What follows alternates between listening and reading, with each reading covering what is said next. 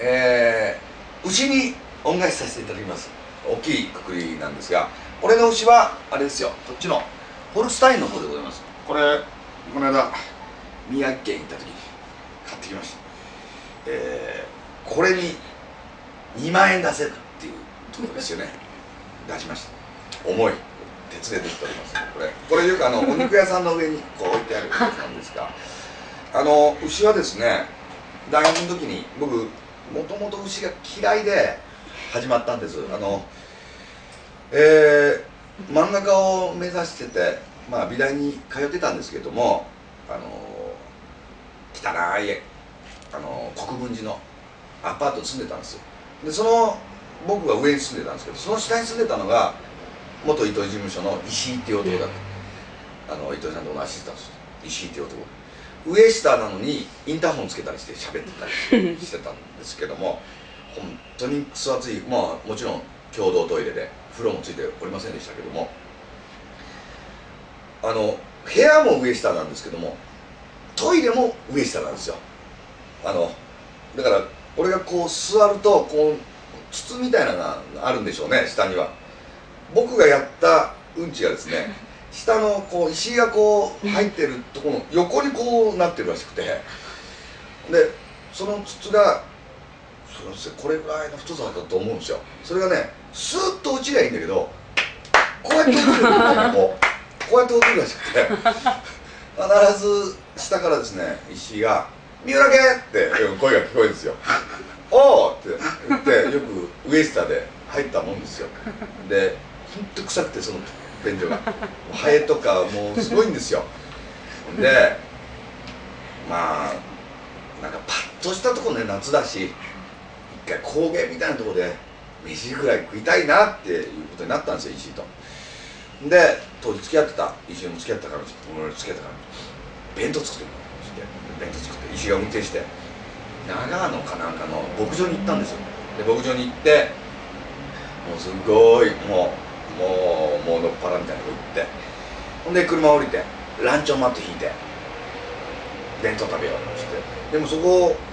うん、ずっとこういう牧場なんですけども牛が何にもいないんで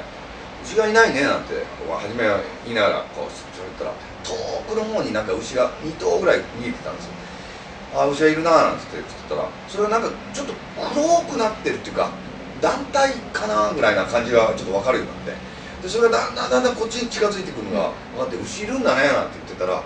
どんどんどんどん続いてどうやら山をこうずっとなんとかあ散歩してるんですかねなんかこう、まあ、どんどんどんどん近づいてきてもうここまで来たんですよ。団体さんです。かなりおられたんですけどここまで来られてここでこうですよね。半数っていうのされるんですよこの方。でこっちってうちの引いたランチョンマットにパタンパタンパタンパタンって落ちてるんですようわーってことになってとりあえずどいてまた行ったらまた取り囲まれるみたいなことになってきっと侵入者をなんか追い出そうとしてるみたいな動きなんですよ。で最終的に木のとこに行ったんですけど木のとこまたランチョンマンした。木の周りもう取り囲まれたって牛に。もうしょうがないから最終的に借りたレンタカーの中で食ってたら今度は首を入れてくるんですよ。車の中に。ほんでもうしょうがないから閉めて暑い中飯食ってなんだあいつらとなんだと。肉は好きだけど本人は嫌いだぞってことになったんですよ。なんかその思い出がものすごいあって牛の漫画描こうと思ったんですで牛の漫画を「単に難儀な牛」っていう漫画描いたんですよ。通称「単難牛」と呼ばれてます。単に難儀な牛それで僕ガロでガロっていう漫画雑誌でデビューさせてもらったでもその漫画雑誌も持って行ったんだけどちょっといろいろ載せてくれないかったりなんかして編集部の人とちょっと載せてくれないんだったら俺持って帰るってちょっとまだ血気盛んでしたからそんなこと言ったところ、うん、あの社食が張ったままの原稿を長いこと持ってたんですけどそれを今度糸井さんに「なんかお前持ってったらしいじゃん」って言うからあのちょっともう引っ込みつかなくなって持って帰ったんだけど社食貼ってやったから自主問出せて嫌味言われちゃったんですよって言ったら読んでいただいて面白くないと。一言。大絶賛いただいて。でもまあ頑張ってるみたいだから俺電話してやるわ。って言っってその目の前でガロの編集部に電話していただいて今三浦っていうのが来てんだけど牛の漫画。面白くないけど人は悪そうにないから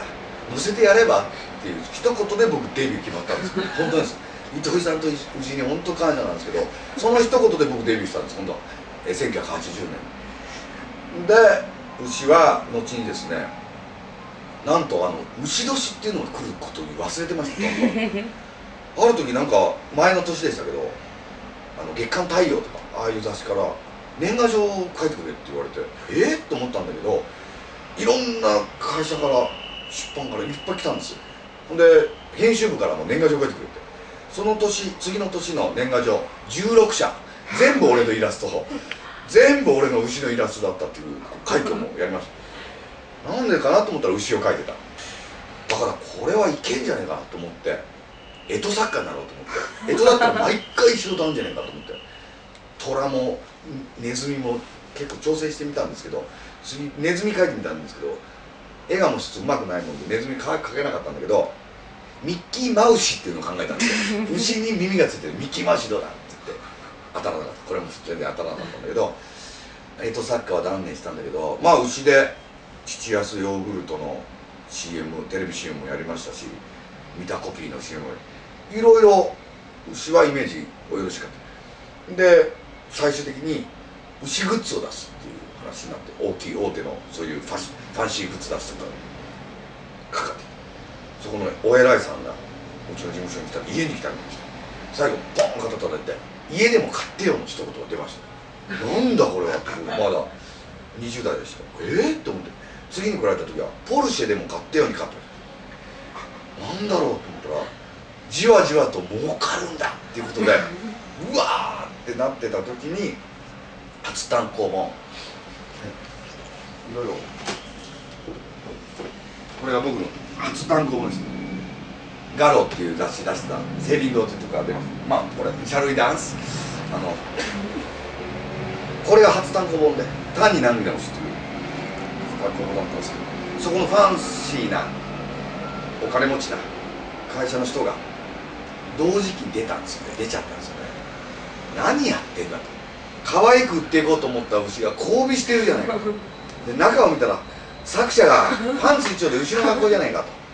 ということになりましたなしにしてくれということになりましたほっといたら僕はおさむグッズとかね出してた方ですわ